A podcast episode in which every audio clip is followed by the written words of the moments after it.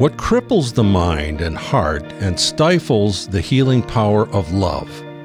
Sin and unforgiveness, for certain. Sin cripples us more than any physical ailment can. Sin's the work of Satan, and it holds us in eternal bondage.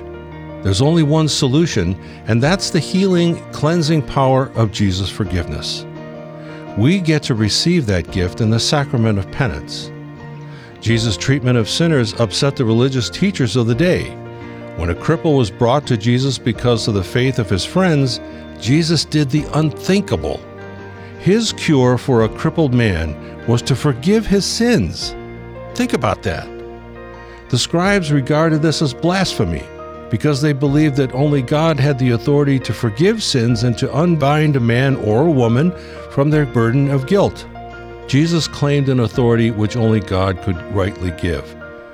Jesus not only proved that his authority came from God, he showed the great power of God's redeeming love and mercy by healing the cripple of his physical ailment.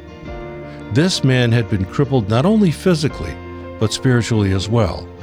Jesus freed him from this burden of guilt and restored his body, too. The Lord is ready to bring us healing of body, mind, and soul. His grace brings us freedom from the power of sin and the bondage to harmful desires and addictions.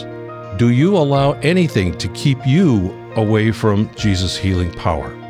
Let us pray. Lord Jesus, through your merciful love and forgiveness, you bring healing and restoration to mind, body, and soul. May your healing power of love touch every part of my life. This is Deacon Paul Kutolowski from St. Joseph's Parish in Strongsville.